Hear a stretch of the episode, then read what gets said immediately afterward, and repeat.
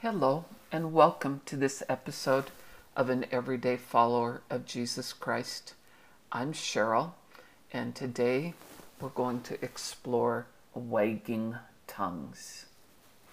I find myself these days caught in a vortex of wagging tongues and too often adding my own energy to the mix. It really does no good. It doesn't solve a thing and I do not even find myself feeling better or justified at the end of the day. Often just empty and dark. I often wonder Am I alone in this vortex of wagging tongues? Or do you visit every now and then and I miss you? If you come again, please grab my hand and walk me out of the wagging tongues vortex. The Apostle James said, quote unquote, If any man offend not in word, the same is a perfect man or woman, and able to bridle the whole body. But the tongue can tame no man. It is an unruly evil full of deadly poison. Therefore, bless we God, even the Father, and therewith curse we men, which are made after the similitude of God.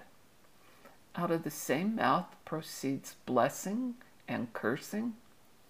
My brethren and sisters, these things ought not so to be. The Bible, New Testament, Book of James, chapter 2, sorry, chapter 3, verse 2, and verses 8 through 10. I think about these things. Am I blessing and cursing at the same time? And if so, I'm lacking congruence. Wagging tongues is a problem. From the book Without Offense, Jack Christianson says, quote unquote, there's no such thing as constructive criticism. There's only the one who thinks they're a wise fool.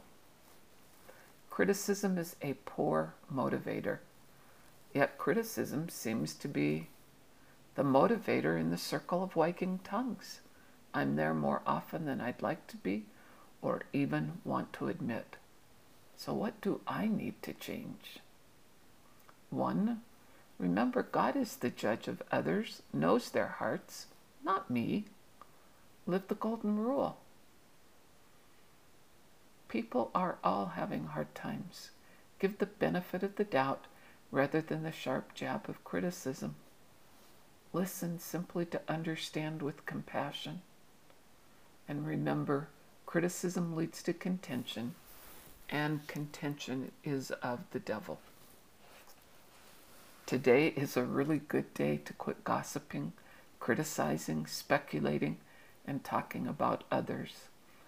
I am working on your name always being sacred to me.